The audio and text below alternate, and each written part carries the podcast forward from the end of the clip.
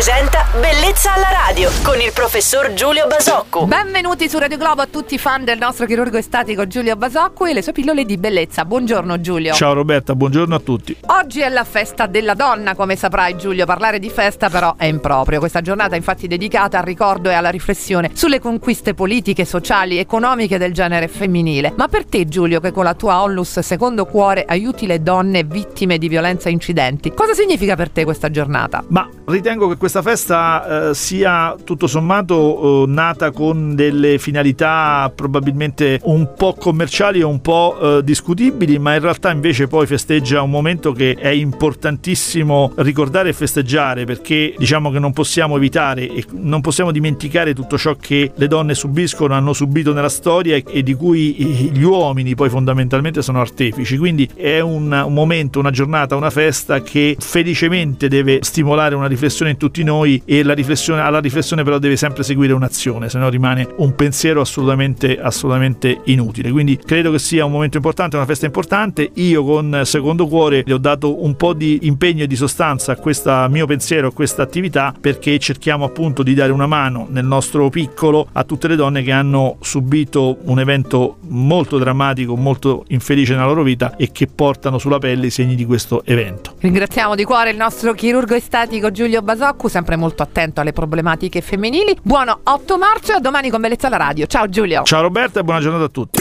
Bellezza alla radio.